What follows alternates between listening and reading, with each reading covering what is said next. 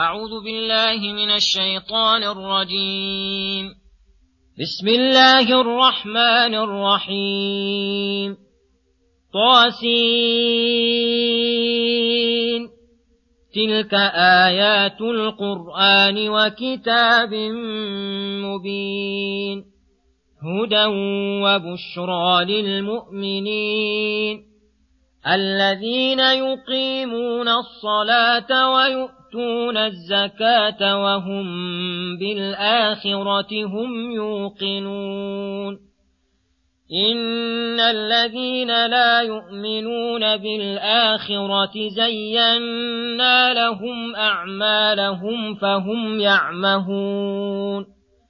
أولئك الذين لهم سوء العذاب وهم في الآخرة هم الأخسرون وإنك لتلقى القرآن من لدن حكيم عليم إذ قال موسى لأهله إني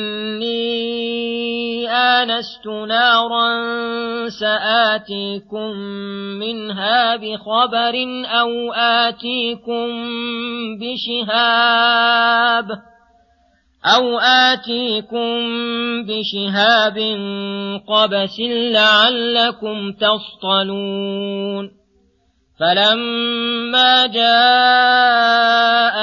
نودي أن بورك من في النار ومن حولها وسبحان الله رب العالمين يا موسى إنه أنا الله العزيز الحكيم بسم الله الرحمن الرحيم السلام عليكم ورحمة الله وبركاته. يقول الله سبحانه طاسين تلك آيات القرآن وكتاب مبين. ينبه تعالى عباده على عظمة القرآن ويشير إليه إشارة دالة على التعظيم فقال تلك آيات القرآن وكتاب مبين. أي هي أعلى الآيات وأقوى البينات وأوضح الدلالات وأبينها على أجل المطالب وأفضل المقاصد وخير الأعمال وأزكى الأخلاق. آيات تدل على الأخبار الصادقة والأوامر الحسنة والنهي عن كل عمل وخيم وخلق ذميم. آيات بلغت في وضوحها وبيانها للبصائر النيرة مبلغ الشمس للأبصار. آيات دلت على الإيمان ودعت للوصول إلى الإيمان. أخبرت عن الغيوب الماضية والمستقبلة طبق ما كان ويكون. آيات دعت إلى معرفة الرب العظيم بأسمائه الحسنى وصفاته العليا وأفعاله الكاملة آيات عرفتنا برسله وأوليائه ووصفتهم حتى كأننا ننظر إليهم بأبصارنا. ولكن مع هذا لم ينتفع بها كثير من العالمين ولم يهتد بها جميع المعاندين صونا لها عمن لا خير فيه ولا صلاح ولا زكاء في قلبه وإنما اهتدى بها من خصهم الله بالإيمان واستنارت بذلك قلوبهم وصفت سرائرهم فلهذا قال هدى وبشرى للمؤمنين. أي تهديهم إلى سلوك الصراط المستقيم وتبين لهم ما ينبغي أن يسلكوه أو يتركوه وتبشرهم بثواب الله المرتب على الهداية لهذا الطريق. ربما قيل لعله يكثر مدع الإيمان فهل يقبل من كل أحد ادعى أنه مؤمن بذلك؟ أم لا بد لذلك من دليل وهو الحق؟ فلذلك بين تعالى صفة المؤمنين فقال الذين يقيمون الصلاة فرضها ونفلها. فيأتون بأفعالها الظاهرة من أركانها وشروطها وواجباتها ومستحباتها وأفعالها الباطنة وهو الخشوع الذي الذي هو روحها ولبها باستحضار قرب الله وتدبر ما يقوله المصلي ويفعله ويؤتون الزكاة المفروضة لمستحقيها. وهم بالآخرة هم يوقنون أي قد بلغ معهم الإيمان إلى أن وصل إلى درجة اليقين وهو العلم التام والواصل إلى القلب الداعي إلى العمل ويقينهم بالآخرة يقتضي كمال سعيهم لها وحذرهم من أسباب العذاب وموجبات العقاب وهذا أصل كل خير. إن الذين لا يؤمنون بالآخرة ويكذبون بها ويكذبون من جاء بإثباتها زينا لهم أعمالهم فهم يعمهون. حائرين مترددين مؤثرين سخط الله على رضاه. قد انقلبت عليهم الحقائق فرأوا الباطل حقا والحق باطلا. أولئك الذين لهم سوء العذاب أي أشده أي أشده وأسوأه وأعظمه وهم في الآخرة هم الأخسرون. حصر الخسار فيهم بكونهم خسروا أنفسهم وأهليهم يوم القيامة وخسروا الإيمان الذي دعتهم إليه الرسل.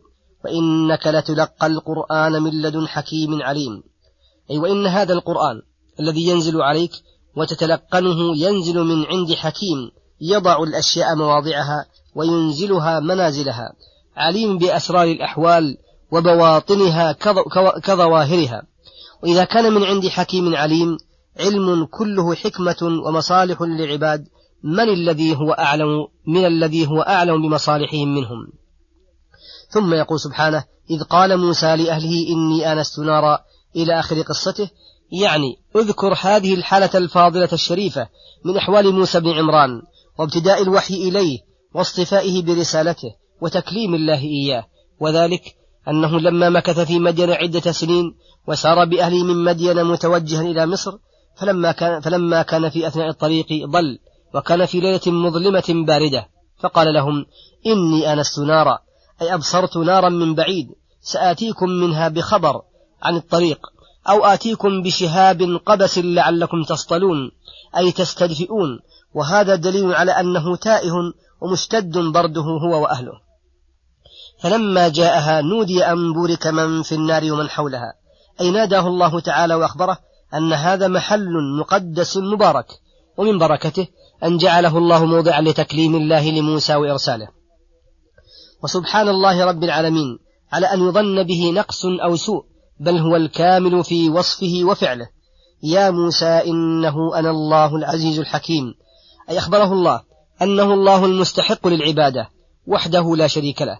كما في الآية الأخرى إني أنا الله لا إله إلا أنا فاعبدني وأقم الصلاة ذكري العزيز الذي قهر جميع الأشياء وأذعنت له كل المخلوقات الحكيم في أمره وخلقه ومن حكمته أن أرسل عبده موسى بن عمران الذي علم الله منه أنه أهل لرسالته ووحيه وتكليمه. ومن عزته أن تعتمد عليه ولا تستوحش من انفرادك وكثرة أعدائك وجبروتهم فإن نواصيهم بيد الله وحركاتهم وسكونهم بتدبيره. وصلى الله وسلم على نبينا محمد وعلى آله وصحبه أجمعين. إلى الحلقة القادمة غدا إن شاء الله. والسلام عليكم ورحمة الله وبركاته.